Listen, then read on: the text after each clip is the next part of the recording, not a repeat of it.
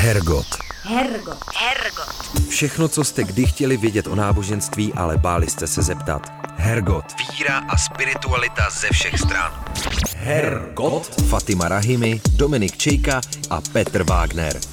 Hergot na Radio Wave. Krásný nedělní podvečer vám všem. Začíná Hergot dnes s Petrem Vágnerem, Fatimou Rahimi a Klárou Staňkovou. Skončilo léto a studenti se chystají na nový školní rok. My se proto ohlédli za tím, co se dělo o prázdninách a řekli jsme si, že za pozornost stojí celostátní setkání katolické mládeže v Hradci Králové. Setkání letos navštívil i Matěj Jirsa, který nám řekne, co se tam dělo zajímavého. Matěj je čerstvě dostudovaný katolický teolog, který bude ve chvíli vysílání tohoto dílu už vysvěcený jáhen, takže nám kromě setkání přiblíží i přípravy na své svěcení a taky nám prozradí, co by na katolické církvi změnil. Témat k rozhovoru máme tedy více než habaděj, tak jenom jingle a po něm už náš dnešní host. Hergot. Hergot. Hergot. Fatima Rahimi, Dominik Čejka a Petr Vágner. Hergot na Radio Wave. Hlavní část Hergotu už je tu dnes s Petrem Vágnerem, Fatimou Rahimi a Klárou Staňkou a ve studiu už můžeme přivítat Matěje Jirsu. Ahoj Matěj. Čau. Ahoj. Ahoj. Letos se konal už sedmý ročník celostátního setkání mládeže České republiky, které se koná přibližně jednou za pět let od sametové revoluce a účastní se ho většinou několik tisíc lidí. Kolika z nich se zúčastnil ti těch setkání, ne těch lidí? A proč vlastně? Jaký je důvod tam jet? Jaké můžou být důvody, proč tam mladý katolický člověk může jet? Já jsem se účastnil tří. dva tisíce dvanáct jsem se účastnil, to jsem tam chtěl jet. Potom dva tisíce sedmnáct jsem se účastnil, to jsem tam měl jet, protože to si neřekl na začátku, já jsem studoval na kněze tou dobou, abych byl katolický farář. Uh-huh. A později snad i papež třeba. A tak to jsem tam už měl jet dva tisíce sedmnáct a teď jsem tam jel dva tisíce dvacet dva, protože mě pozvali, abych tam debatoval o budoucnosti církve. Tak jsem to dělal. No, na to se podíváme, na tu budoucnost církve, doufám s tebou hned v těch následujících otázkách. Dokázal bys říct, o čem, k čemu a pro koho ta setkání jsou určena? No, tak to jsou asi tři otázky, nevím, jestli odpovím na všechny najednou. Tak postupně. Takže první otázka byla o čem? Tak bývá to podle mě o tom, že se jakoby mají sjet různý lidi, kteří se hlásí k křesťanské víře nebo jsou z křesťanského prostředí a ta idea je taková těch pořadatelů, že se tyhle ty lidi, kteří často žijou v nějakých skupinkách a e, nemají třeba tolik kamarádů nebo ne- nemyslí si, že křesťanství je tolik mainstreamový, tak se sejdou na, jedným, na jednom místě a je jich tam hrozně moc a mají dobrý pocit z toho, že v tom nejsou sami. A ještě ty organizátoři chtějí, aby se setkali s biskupama a skamarádili se s biskupama. No ty říkáš křesťanský rodiny a křesťanský mladí lidi, ale ono se to týká přece jenom hlavně katolíků, ne? Jo, sorry, no. Ano, tak to bylo potřeba upřesnit teda, jestli třeba je to uzavřený teda tím pádem, anebo jestli to má nějaký jako ekumenický potenciál taky. Jo. Myslím si, že by bylo dobrý, kdyby to mělo ekumenický potenciál. Myslím si, že nikdo není vyhozený z toho setkání jenom protože není katolík, ale je pravda, že jako naprostá většina je katolíků. Třeba na tomhle setkání tam byly nějaký ekumenické debaty, překvapivě celkem dobrý, ale že by to bylo úplně ekumenické setkání, to ne. Je to pravda, je to katolické setkání. Jo. Jo. Ještě možná jsem zapomněl říct, že to je pro lidi, myslím, že čtrnáct až dvacet šest let, nějak tak, takže uhum. takováhle věková tohle skupina. Jo, jo. A reálně si myslí, že tam jezdí v takovémhle no, rozpětí, protože je... já jsem vždycky měla pocit, že jsou tam vlastně spíš na té nižší věkové hranici. Jo, no to, to je právě to, co jsem si myslel, že by bylo jako zajímavý říct, že si myslím, že sice ta věková hranice je takováhle, ale třeba jsem se teď o tom povídal s jedním kamarádem, který tam byl, je mu dvacet jedna let a říkal, že se tam cítil úplně jako mimo už jako nejstarší suverénně. Mhm. Tak si myslím, že to souvisí taky s tím, jak je ta akce koncipovaná a možná s tím, jak obecně církev umí nebo neumí pracovat s lidma mladýma a jak umí jako nabídnout nejenom atraktivní program, ale spíš jakoby, nevím jak to říct, ten program, který by unesl to, že ty lidi čím jsou starší, tím jsou víc kritický, tím jsou víc jakoby otevřený i jiným odpovědím, než těm, kterým jim někdo naservíruje. Tak pojďme se podívat na ten program trošku blíže. Mluvil hmm. si o tom, že jsi debatoval, že tam byly debaty, no. zajímavé debaty. Co se tam nabízí všechno? Jakoby já nemám tady před sebou jídelní lístek toho celého setkání. Škoda. A v podstatě proběhly i takové zprávy, že předtím a oprávněný, že, že na tom setkání nejsou v podstatě moc dobrý hosté a že ty přednášky se často točí kolem nějaký jako sexuální morálky viděný jako ryze bigotně katolickým, katolickým pohledem. nebo nějaká politika, která je tam prezentovaná panem Jochem třeba a takovéhle věci, což může být dost problematický a vlastně mě to taky trošku překvapilo. Takhle překvapilo mě, že se to neposunulo. Asi to mě na tom překvapilo, ale zároveň tam určitě byly i nějaký dobrý jména, jako třeba zrovna ta zmíněná debata ekumenická, kde byl Karel Miller z Pastoral Brothers uh-huh. a Tomáš Volup a další panelisti a třeba ten Tomáš Želup tam mluvil, co jsem si pustil půl hodiny líp, než bych čekal, tak to mě potěšilo. Takže jestli chápu dobře, tak jsou tam teda, řekneme, různé proudy třeba, jako postaveny, myslím, jako nějaké progresivní, nějaké konzervativnější, když mluvíš třeba o pana Jocha, tak... Takže i jakoby extrémně konzervativní. No, no, no to, to je právě e, taky otázka, e, co všechno vlastně ještě patří do té vlivové skupiny, hmm. která se snaží jakoby sformovat tu mladou katolickou generaci. Mně už třeba pan Joch přijde opravdu přes čáru a že mně to vlastně už ani nepřijde ani katolický, natož jako jo, jo. nějak rozumný. No. Jo, jo, to mi přijde, že je přesně problém, když se tyhle ty jakoby ultrakonzervativní proudy a skoro bych řekl až extremistický, a to nemluvím teď jenom o panu Jochovi, začnou vydávat vlastně za, za katolickou, za katolickou nějaký jako katolický světonázor. To podle mě vůbec není pravda, protože že by katolický světonázor bylo nějaký jako chránění tradičních hodnot a úplný jako boj za, proti Istanbulské úmluvě a boj proti genderismu, jak jako říkají o, o, s oblibou lidi v katolické církvi. Tak souhlasím s tebou. A jenom zas, ale jako názory, když říkáme pana Jocha, tak pana Jocha a třeba bývalého biskupa, nebo i současného se moc neliší, ne? Tak... Hmm, ale já si myslím, že tam je důležitý... Arcibiskupa, myslíš? A teda arcibiskupa, jo, jo, no. Ale tam je podle mě důležitý říct, že jakoby ani arcibiskup není mluvčí katolický víry v podstatě. A biskup Holub tam mimochodem citoval právě, to jsem slyšel poprvé od nějakého církevního vysokého představitele, citovat kardinála Hollericha, který třeba úplně otevřeně mluví o tom, že je potřeba, aby se změnila uh, učení církve, co se týče L G B T Q komunity a takovýhle věci. To znamená, že, že názory církve nebo nějaký jako katolický světonázor neznamená jenom Joch a pan arcibiskup, znamená to jako široká opravdu paleta uh, názorů a v zahraničí je těch názorů úplně jako spoustu a, a je to hrozně zajímavé, že do Česka to třeba ne vždycky pronikne. Třeba ten kardinál Hollerich, ten to říká už hrozně dlouho a v Česku se o tom v podstatě nemluví, nikdo to neví. A ten je z Německa? Nebo? Ne, ne, ne, z, z Lucemburska mám pocit. Uh-huh, uh-huh. A to mi a vlastně to... šlo, jestli na to jo. setkání se snaží tam jako mít různé teda ty světonázory. Já bych se to třeba představil jiný. Myslím si, že některý lidi by tam vyloženě být neměli z těch pozvaných, ale zároveň prostě tak já nejsem ten organizátor, no, tak já jsem rád, že pozvali mě a já jsem tam přijel. A přes ty výtky, co jsme tady možná teď uvedli, hmm. myslíš, že um, takovýhle velkoakce, dejme tomu, mají, mají pořád smysl? Jo, tak asi mají smysl. Docela mě to překvapilo, že když jsem tam přijel, tak jsem, se mi tam nechtělo a nakonec se mi tam líbilo víc, než jsem čekal a pak jsem zase rychle odjel teda. Myslím si, že mají smysl. Já jsem se ptal na to právě různých lidí, co, jestli jim to bylo k něčemu dobrý. Tak třeba jeden, jeden kluk, tak ten říkal, že to bylo dobrý, protože zjistil, že církev je taková, jaká si myslel a že je tak špatná, jak si myslel a že ho to utvrdilo v tom, že je spoustu věcí jako uh, ještě takových křečovitých a prostě vyloženě nějakých, co ho odpuzujou a tak, ale zároveň mu to dalo prostor si pro sebe definovat, proč vlastně jakoby je pro něj cenným být katolík navzdory tomu, co tam třeba zažil s nějakýma lidma a že proto to bylo pro něj cenný, no. A my, já třeba, když jsem tam potkal uh, různý lidi, tak tam je opravdu jako široký spektrum lidí, i těch mladých lidí, že jsou tam lidi, kteří jsou jakoby hrozně na nějaký té liberální straně a chtějí, aby se změnilo učení, takže potrat není hřích a že, že prostě stejnopohlavní manželství je samozřejmě v pohodě a svěcení žen a všechny takovéhle jako záležitosti a pak jsou tam lidi, kteří tyhle ty otázky vlastně vůbec nezajímají a jedou tam kvůli tomu, že tam jedou s kamarádama, je to vlastně takovej festiák a je to jako zábava v patnácti letech si takhle na týden někam vést do nějakého města a pak jsou tam lidi, kteří naopak by inklinovali třeba k panu Jochovi a k těmhletěm, k těmhletěm lidem.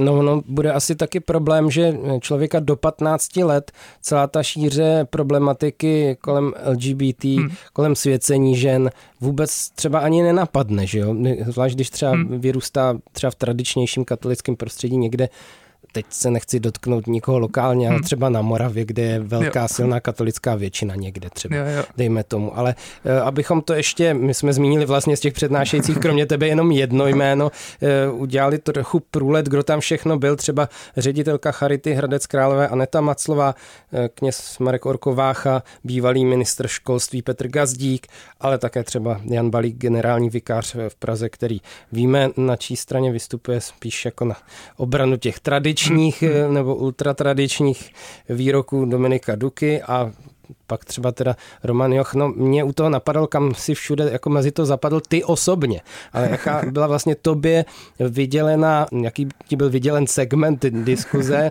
o čem si mohl mluvit, anebo měl si pocit, že o něčem jako ra, radši ani bys mluvit neměl.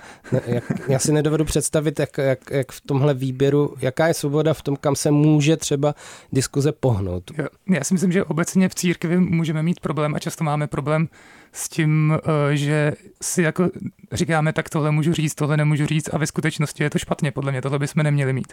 Uhum. A já jsem se snažil tohleto v sobě nemít a myslím si, že jako ono to vypadá takhle podle těch men, vlastně to může vypadat hrůzostrašně, nebo ty se tak tváříš, že... že, že, že já se omlouvám. Ale když jsem tam přijel, tak to bylo úplně v pohodě. Já jsem tam byl v panelové diskuzi o budoucnosti církve, takže jsme si povídali o budoucnosti církve s Frančeskou Šimuniovou, což je výborná žena a batyše tady z Bílé hory a uhum. s výborem Šetulou, Salesiánem taky skvělým. A uh, povídali jsme si o tom, jaká by měla být církev a hrozně jsme se jako shodovali a užili jsme si to. Já jsem odjížděl povzbuzený, jak se jako můžeme takhle shodnout a, a, a být spokojený. A otevřeli jsme tam jako všechny tyhle témata. el gé bé té kvé plus, svěcení žen, potraty, celibát, kněží, klerikalismus, papež František, jeho vyjadřování k válce na Ukrajině, prostě jako všechno jsme tam otevřeli a neměl jsem pocit, že Neměl jsem pocit, že by jsme se báli něco říct. A jak se teda tady k těm všem tématům, co jste otevřeli, stavili uh, ty mladí účastníci? Vyjadřovali hmm. se taky nějak? Tak mně přijde, že církev je, to jsem tam i říkal, a je to můj oblíbený přirovnání, že církev je duha prostě.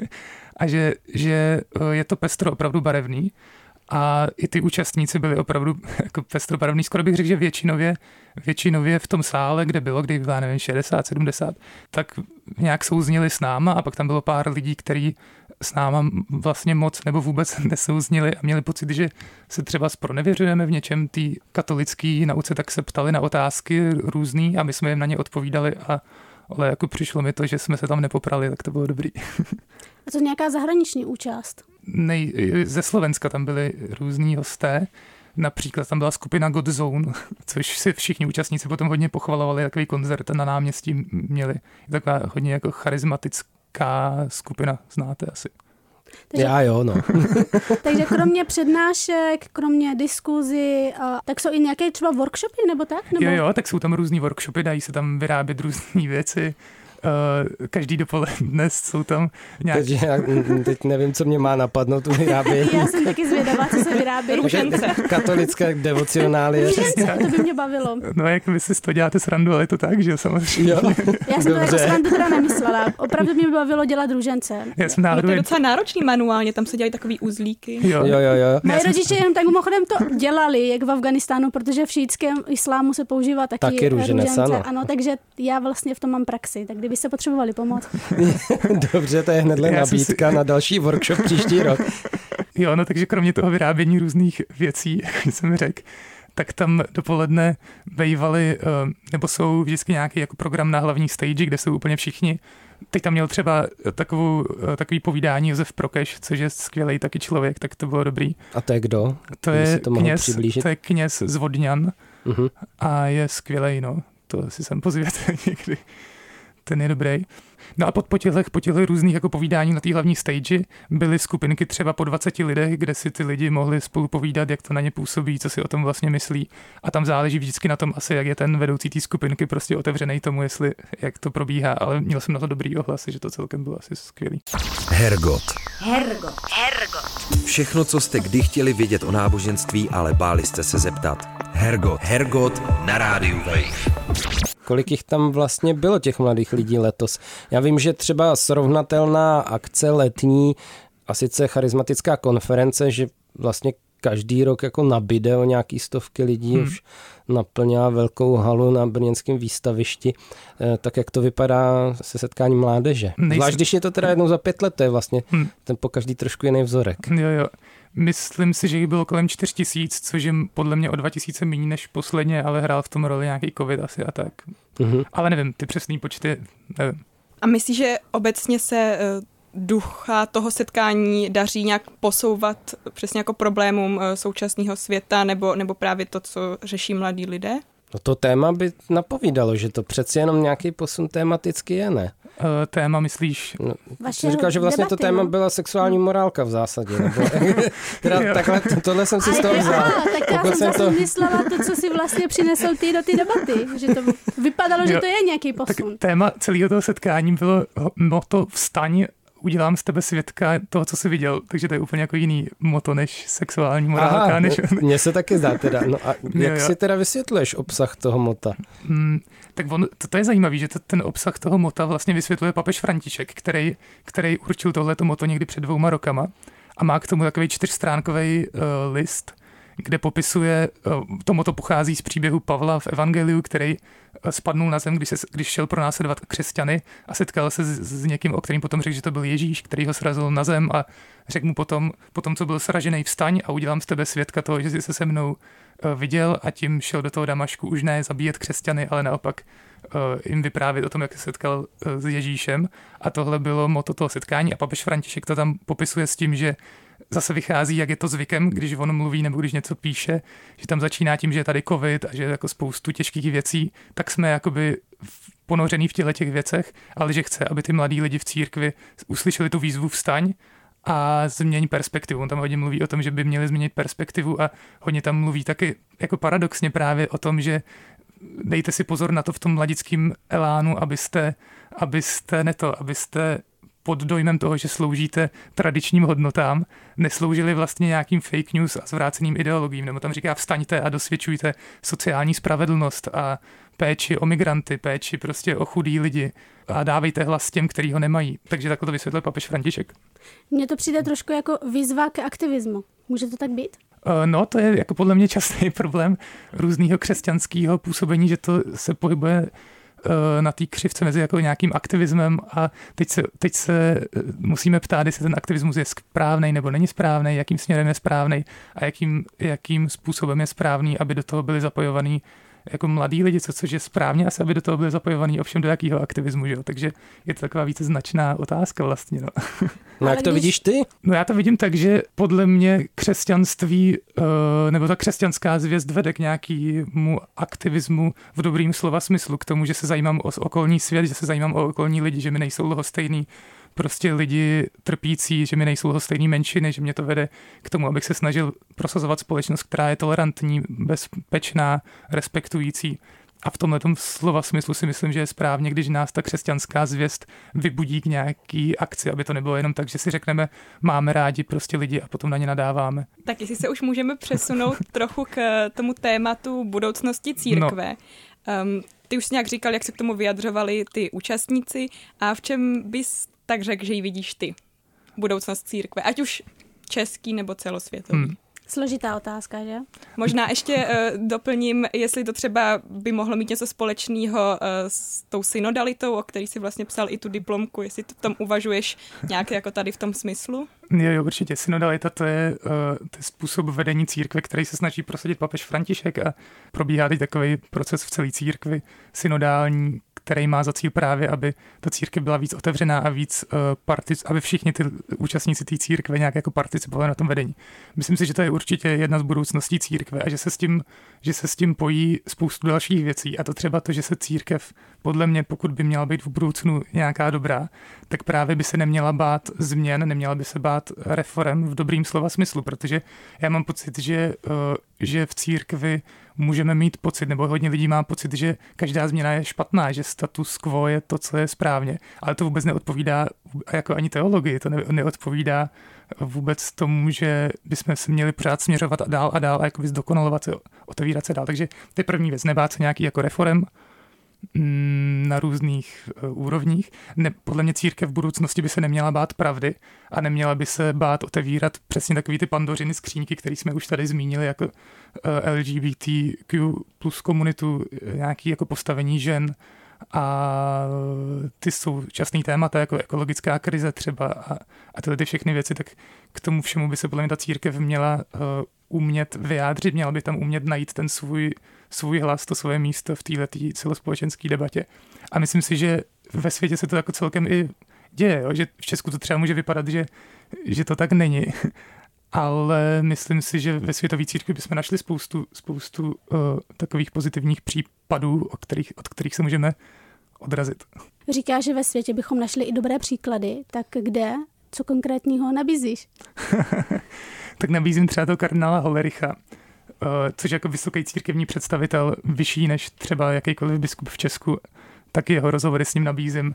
Nabízím kardinála Markse třeba z Německa, taky jednoho z blízkých spolupracovníků papeže Františka. Oba dva se vlastně shodují třeba v té otázce L G B T Q komunity, když by třeba byl někdo spíš jako konzervativnějšího ladění, ale stejně by chtěl někoho vlastně dost otevřenýho v této otázce, tak je to třeba James Martin z Ameriky, jezuita, Uh-huh. sestra Grenik, to je, to je třeba hrozně zajímavý, z Ameriky. Celý život se věnuje těmhle těm lidem z této komunity. Dokonce myslím, že v roce dva tisíce patnáct, jestli se nepletu, byla v Česku. Ano, my jsme měli Vergotu taky s ní. No, no, no, myslím. no, no, no.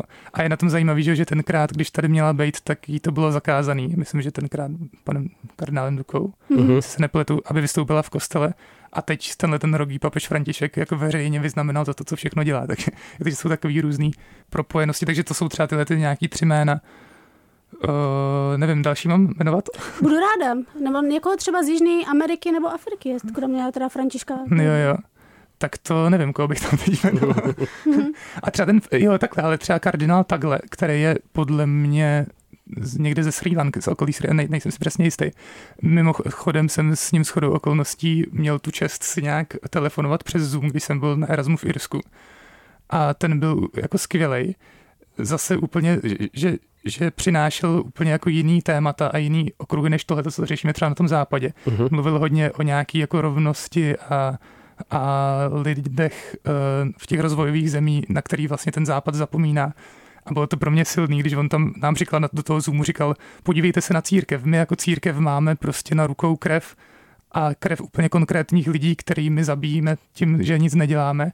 A takže to je třeba jako zajímavý taky člověk, taky blízký spolupracovník papeže Františka.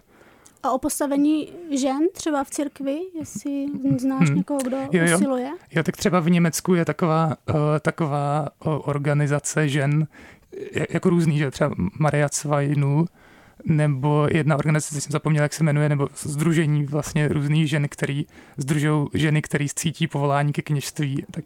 No dobře, a to nám zní teda tady v tom českém kontextu pořád trošku jako sci-fi, hmm. teda pro každýho, kdo trošku hmm. to katolické prostředí zná. Jaký máme možnosti, tak jak jsou karty rozdaný tady? O co všechno jako má smysl vůbec usilovat, anebo kde by člověk zbytečně plýtval energii, zvlášť třeba když je like, že jo? Jo. No já si myslím, řeknu asi to stejné, co jsem říkala na tom setkání, že mám pocit, že jsou několik věcí, které můžeme dělat.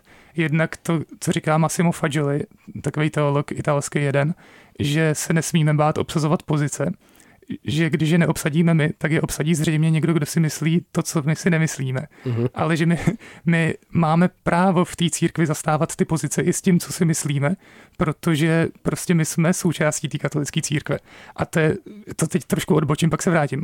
Že mám pocit, třeba já u sebe jsem měl pocit, že jsem si často říkal, já jsem sice křesťan, katolík, ale názor můj na L G B T komunitu je prostě takovej a takovej. A byl jsem jakoby v téhletý pasti toho, že jsem jakoby ve svý hlavě uvěřil tomu, že být katolík znamená nebejt tolerantní a já jsem teda katolík, ale v tomhle se odlišuju. A pak jsem dospěl ale k tomu, že vlastně já tenhle ten svůj postoj mám právě proto, že jsem katolík, právě protože se snažím žít nějak to evangelium, právě protože je pro mě důležitá ta křesťanská zvěst, která podle mě je o tom, že se máme ujímat těch lidí na periferii, těch lidí, kteří uh, si to zastání jako zaslouží. Takže to je první věc, Massimo Faggioli, uh, obsazovat ty pozice. Pak si myslím, že to je uh, zkompetentňovat sami sebe. to si myslím, že je tak velká výzva pro budoucnost církve, aby, se, aby měla odvahu jakoby zkompetentňovat ty věřící, nebo ty lidi, kteří nejsou zrovna kněží nebo biskupové. Já nemám rád to slovo laik, protože to mi přijde, že v českém kontextu hodně jako vyznívá, že to je někdo míň. To je pravda, no. No to často taky je někdo míň. Že? No, no, no, no právě, takže už jenom tím, že to se snažím nepoužívat to slovo, tak bych se snažil jako vytvořit ten dojem, že, že jako můžeme růst tímhletím směrem. Tak právě jako zkompetentňovat tyhle ty lidi, kteří nejsou v těch pozicích k tomu, aby oni přesně jako měli odvahu a vůbec je to napadlo. Hledat si různý zdroje, kriticky nad tím přemýšlet, mít prostor říct, tohle to na mě působí jako fakt divně, s tímhle tím nesouhlasím a stejně mít potom možnost uh, nějak v té církvi fungovat. Tak to je druhá věc. Ty jsi zmiňoval už papeže Františka hmm. v mnoha ohledech. Jak bys řekl, že vede církev on? K čemu jí vlastně, jako jaká je jeho vize církve, ke který chce jí dovést? Já si myslím, že on jí chce dovést k tomu, což teď bude znít hrozně zbožně, pozor, co řeknu. Bude, že jí chce dovést k tomu, aby církev byla taková, jakou chce církev mít Duch Svatý, říká papež František, což mi přijde vlastně hrozně skvělý. Je to, nejdřív jsem ze začátku si říkal, tyjo, ten papež František mohl by dělat víc třeba těch reform nebo tak. Ale vlastně teď s tím, jak už tam je nějaký čas, tak mi přijde tohleto hrozně skvělý, protože jestliže věříme, že ten Bůh nebo ten jako... Jo, ten, to, co si přesně pod tím pojmem Bůh nebo Duch Svatý, je právě ten, který jako vtiskává do křesťanství přesně tu nějakou toleranci, to, to jsem, o čem jsem všem povídal, tak, je to, tak církev Ducha Svatýho je potom ještě mnohem lepší než církev papeže Františka. Protože když bychom si řekli, že chceme církev papeže Františka, tak teď jsme z něho nadšení, ale zároveň třeba za deset let a možná jenom za pět let, podle mě si o spoustě věcí, které on dělá a říkal, řekneme, tyjo, to nebylo moc dobrý. V Amoris Laetitia to se píše na adresu homosexuálů. To, co třeba teď říká, že v souvislosti s válkou na Ukrajině, to není nic proti papežovi Františkovi, ale jsou tam nějaký problematický aspekty. A teď si třeba říkáme, tyjo, to je skvělý, že když jedeme proti zdi autem, když řeknu takový pří, příklad, tak je skvělý, že sebral nohu z plynu a už nepřidává, ale vlastně jako ještě třeba někdo musí přijít a začít brzdit, jo? To znamená, že podle mě v tomhle tom je ten papež František dobrý, že ta jeho vize je, ne, chci vám tady vtisknout svoji vizi, ale chci, aby ta církev přestala být zahleděná do sebe a začala být zahleděná do toho nějakého jako božího ideálu, který je skvělej a já vám v tom pomůžu, ale já nejsem ten, který by to úplně jako měl všechno změnit. Tak teď budu znít trošku jako škarohlíd, ještě no. víc teda než předtím. Ne, zatím si nezněl. Dobře, děkuju, no. Ale tohleto mě taky trápí dost osobně, protože mm. jsem taky duchovní, sice v jiných církvi, mm. ale přeci jenom říkám si, dobře, mám nějakou všeobecnou důvěru v budoucnost církve jako takový, církve obecný, tý neviditelný, tak, tý, která nemá denominační hranice, ale nikde není psáno, že si bude Bůh přát nebo Duch Svatý přát existenci těch konkrétních denominací. Není to pořád tak, že je v katolicích zakořeněn nějaký jakoby dojem, že přeci jen tak římskokatolická církev především tady bude jako pořád a že, že jako vůbec nepřipouště, že by třeba církev byla dál a byla by i jo, zajímavá jo. a dynamicky se rozvíjející, ale netýkalo by se to tý římskokatolický třeba. Jo, jestli to takhle vyznělo, jak se omlouvám, vůbec jsem to tak nemyslel. Ale... Ty jsi to možná tak nemyslel, ale docela to ke mně zaznívá jakoby z jiných jako hmm. stran, že ta, jo, jo. že ta budoucnost se týká hlavně té církve, hmm. která má patent na Ducha Svatýho jo. trochu. Já třeba to spíš pojímám jako to křesťanství, proto jsem taky ze začátku mluvil o křesťanství, že jsem zvyklý mluvit o křesťanství a co je křesťanská myšlenka, ne katolická. Mm-hmm. Ty jsi mě pak opravil, že mám mluvit o katolících, že? Ale souhlasím s tebou, že to podle mě, že to zakořeněný v, rozhodně v nějakých lidech minimálně je. A je to škoda, no. A je to vlastně je to... No, nevím, co bych k tomu řekl. No, no, jak tomu věříš ty? Jakoby? Jestli myslíš, že nutně ta budoucnost se týká i té tvý denominace, anebo jsi schopný říct, no tak třeba tohle to nepřežije, nebo to nepřežije v tomhletom prostoru evropským, hmm. ale myšlenka církve jako takový, kterou Duch Svatý vede, čemuž asi věří asi všechny denominace, já si bych, myslím, no. takže to tady bude pořád. Jo, já, já věřím jakoby té církvi, kterou vede Duch Svatý, což věřím, že to pro mě není nějak důležitý říct, jestli to jako na základě těch denominací.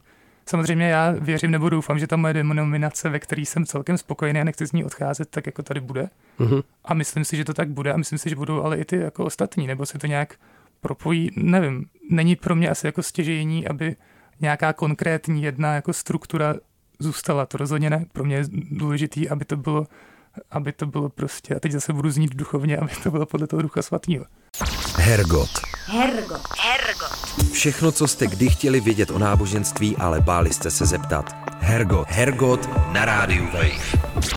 Já se vrátím zpátky k papežu Františkovi, jestli to nevadí, a položím trošku otázku mimo hlavní téma rozhovoru. Hm. Tento týden byl v médiích papež kritizovan za označení zemřelé ruské novinářky hm. a podporovatelky války na Ukrajině Darji Duginové jako ubohé a nevinné dívky. Jak toto vyjádření vykládáš ty? Já si myslím, že třeba konkrétně tohleto vyjádření nebylo úplně citlivý a že to pramení asi z toho, že že papež František prostě jakoby dlouhodobě nějak té Evropě nerozumí třeba tolik, jako, jako rozumí jiným věcem. Zároveň bych, že to, to byly i předtím ty vyjádření ohledně štěkajících psů na to, nebo jak to bylo, si přeci nepamatuju, na začátku té války. Že možná, možná ta válka byla způsobená i tím, že poštěkávali. Ne, ne, nepamatuju. Takže těch, těch výroků už má na kontě víc mm. problematičtějších a myslím si, že to jakoby bylo necitlivý. Zároveň já asi jakoby, když bych to chtěl číst nějak pozitivně, tak bych to četl jako tak, že, že mu jde o, to, o ty konkrétní lidský příběhy. No, ale myslím si, že zrovna v tomhle tom konkrétním případu to bylo prostě minimálně necitlivý. Tak my jsme se bavili o té budoucnosti církve a v nějakou teda asi věřit musíš už jenom proto, že když bude tenhle díl vysílaný, tak už budeš pravděpodobně vysvěcený na jáhna. Jenom pro připomenutí, kdo možná úplně přesně neví, tak jáhen je v katolické církvi takovej předstupeň kněze, který může už vykonávat některého pravomoce, jako třeba oddávat nebo křtít, ale nemůže ještě proměňovat eucharistii při mši. Na co se těšíš přesně, co budeš jako jáhen dělat? Já se těším na to, že mám pocit, že jáhen by měl být ten, který dává hlas lidem, který ho nemají v církvi. Že to je v podstatě ta jeho služba. Historicky ta jáhenská služba je spojená s nějakou charitou, péčí o tyhle lidi a když si to přenesu do dnešního dne, tak mám pocit, že to péče o nějaký lidi na periferii, dávání hlasu těm, který ho buď nemají, nebo jsou umlčovaný, nebo, nebo byli tak dlouho umlčovaný, že už nemají ani chuť promluvit. Takže na tohle se těším nejvíc. Máš nějaký konkrétní v tom už plány? Jo, tak mám konkrétní plány. Například nemůžu dělat mše, ale můžu dělat bohoslužby slova. Takže budu dělat ve Stodůlkách bohoslužby slova vždycky tematicky za právě ty různý lidi na periferiích a budu se jim snažit tímhle tím dávat nějaký prostor. A ty už máš teda přidělený místo, kde budeš vykonávat praxi. Jo, a, a to je... jsou Stodůlky. Jo, jo, jo. A to, to je daný, nebo jsi to mohl vybrat? Nebo? To jsem si nemohl vybrat, to bylo daný, no. Asi když bych hodně protestoval, tak bych se to dalo změnit, ale já jsem neprotestoval.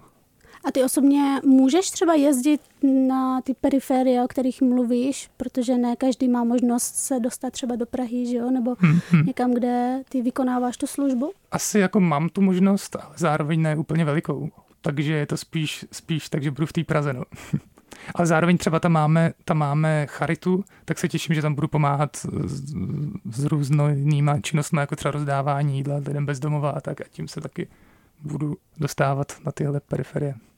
Co všechno předchází tomu vysvěcení na jáhna, asi teda studium teologie a co všechno ještě si musel do téhle chvíle udělat a co všechno budeš v tu sobotu vlastně slibovat?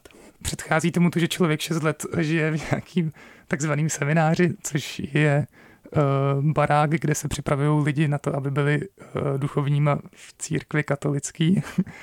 A tak tam jsem byl šest let a tam se jako, jednak se studuje katolická teologická fakulta a jednak jsou tam nějaké další ještě aktivity a programy v tom semináři, který mají toho člověka jakoby připravit na to, aby byl schopný tuhle tu práci potom dělat. Tak to jsem absolvoval, to mám za sebou a teď v sobotu je taková tam právě jako myšlenka toho, že ta církev mě vysvěcuje k té službě, to znamená, že se tam za mě modlí, abych já k tomu měl sílu a všechny ty možný možný jako dispozice a kompetence.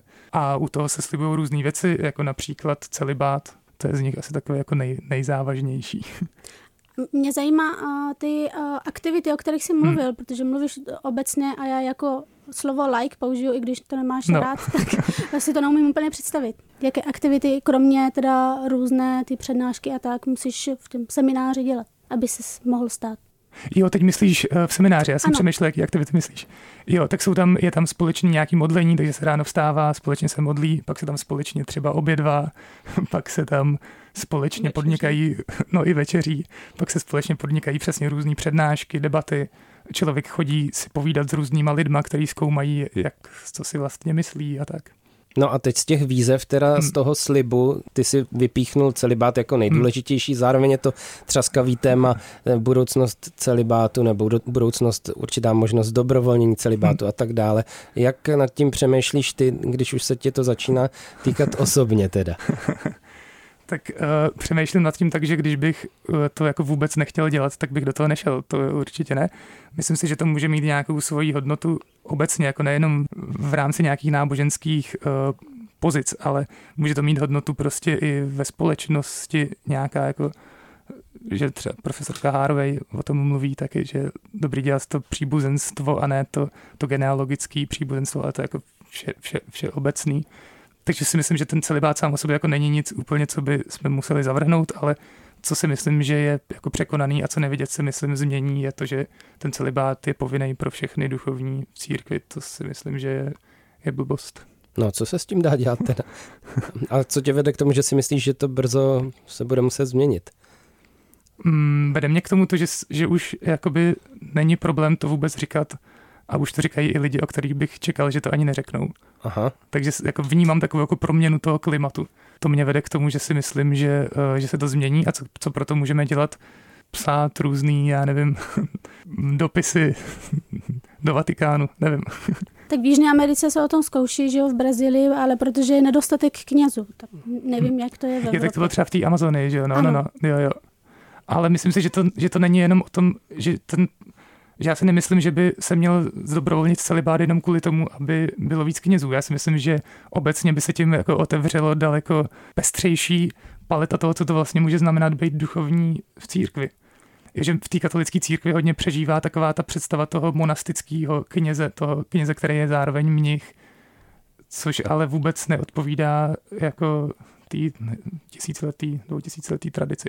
No ani tobě to asi úplně neodpovídá, protože to, co jsi zatím říkal, tebe zajímá setkávání s lidma, neustálá komunikace, neustálý nějaký život ve vztazích, že jo, tomu se nejde vyhnout a zároveň hmm. na sebe bereš dobrovolně ten, tenhle ten závazek. Myslíš si, že to dáš? um, jako doufám, že jo. A doufám, že pokud ne, tak budu mít včas... Uh... jako dost soudnosti to nedat čestným způsobem, to znamená bez, nějak, bez toho, aniž bych zranil nějaký lidi. Tak možná takovou nejtěžší otázku na závěr. Hmm. Jak si myslíš, že ty jako kněz přispěješ k té budoucnosti církve, o které jsme se bavili? Ty už jsi tady mluvil o nějakým zaměření se na lidi na periferii, ale co ty vlastně přineseš církvi? Myslím si, že můžu přinést církvi momentálně třeba teď to, že se lidi, který v té církvi jsou a dlouhodobě mají názory podobným mým a bojí se je říct někomu, tak najdou někoho, kdo jim v tom bude rozumět a kdo jim nabídne jako nějaký další v tom třeba směřování. Jo. Znám, jenom teď za prázdniny jsem se setkal s x prostě desít, no desít, nevím desítkama, ale prostě jako se spoustama lidí, kteří byli hrozně rádi, že konečně je někdo, se kterým si můžu takhle o tom povídat a kdo je, zároveň má ten punc, jakoby, že, že je nějaký představitel té církve. Takže v současné době si myslím třeba tohleto. A možná k tomu mě ještě napadá, setkal ses naopak přesně pro ty svý názory s nějakou nevůlí nějakých církevních představitelů, že by se vyloženě někdo snažil tě usměrnit? Jo, tak i třeba nějaký lidi říkali, že na mě pošlou udání na arcibiskupství, ale asi se to nestalo, no, protože jsem na žádným koberečku nebyl. Až dneska teda. Ale ten byl plánovaný. To byl plánovaný, no. Že já si myslím, že to, že právě jako můj ideál té církve je takový, že se nebudeme bát říkat ty věci, jak si je myslíme. A k tomu pomůžeme tím, že se je nebudeme bát říkat tak, jak si je myslíme. Uh-huh. Ale je to i duchovní uh, vlastně věc, protože Ježíš je pravda podle Evangelia. To znamená žít s Ježíšem, když budeme říkat pravdu. Tak já doufám, že nebudeš muset nikdy jít na kobereček z nějakých nepříjemných důvodů. Že budeš za tou Ježíšovskou pravdou stát a přejem ti všechno dobrý a hodně božího požehnání. Děkujem za to, že jsi nás navštívil v Hergotu. Ahoj. Díky, že jste mě tady nechali tak dlouho v Hergotu. Měj se hezky a hezký svěcení. Ahoj, budu se těšit někdy příště. Taky čau. Hergot. Hergot. Hergot. Fatima Rahimi, Dominik Čejka a Petr Vágner. Hergot na rádiu Wave. To byl římskokatolický jáhen Matěj Jirsa pro Hergot rádia Wave o setkání mládeže a taky snad o budoucnosti církve, zvláště teda v této republice. Já jsem na to osobně sám zvědavý a tak trochu si říkám, že pokud bude víc takovýchhle jáhnů a kněží, tak by se třeba něco pohnout a změnit mohlo. Co myslíte? No já každopádně si to myslím taky, i když teď použiju slovo, který asi Matěj nemá rád, vlastně on, to, on se to přiznal, že to nemá rád. Jako like jsem se dozvěděla toho hrozně moc. Tak já se těším, že si budeme asi od září moct Matěje poslechnout každou možná neděli ve Stodůlkách. Tak i z posluchačů, kdo by ho chtěl slyšet, může Ležo. navštívit hmm. kostel ve Stodůlkách. No dobře, já myslím, že promovat kostel se může, že to je naprosto v pořádku. Já bych reklama. ale rád zpromoval ještě jednu skutečnost, která se tady udála, možná si ji někdo všiml, ale my jsme ji dostatečně nevyvařili. A sice, že poprvé v existenci Hergotu máme v moderátorské skupině převahu žen. A já si to velmi vážím a považuji to za přelomové. Já se taky myslím, že tady se ukázala síla žen, ne, to je... Ano, já bych to klidně řekl, ukázala se síla žen, žen až přesíla žen. Tak s tímhletím se loučíme a těšíme se zase na příští týden s jiným tématem, v trošku jiném složení, ale tohle to už těžko překonáme, tohleto prvenství. Možná ještě až tady budeme sami dvě. Ano, jo, na to se to taky těším, i když vlastně s tebou to má taky sílu. Dobře, takže děkujeme za to, že jste nás poslouchali a příští týden zase. Ahoj. Ahoj. Ahoj. Boží keci a příjemná astrální setkání. Hergot. Poslouchejte podcast pořadu Hergot kdykoliv a kdekoliv. Více na wave tečka cz lomeno podcasty.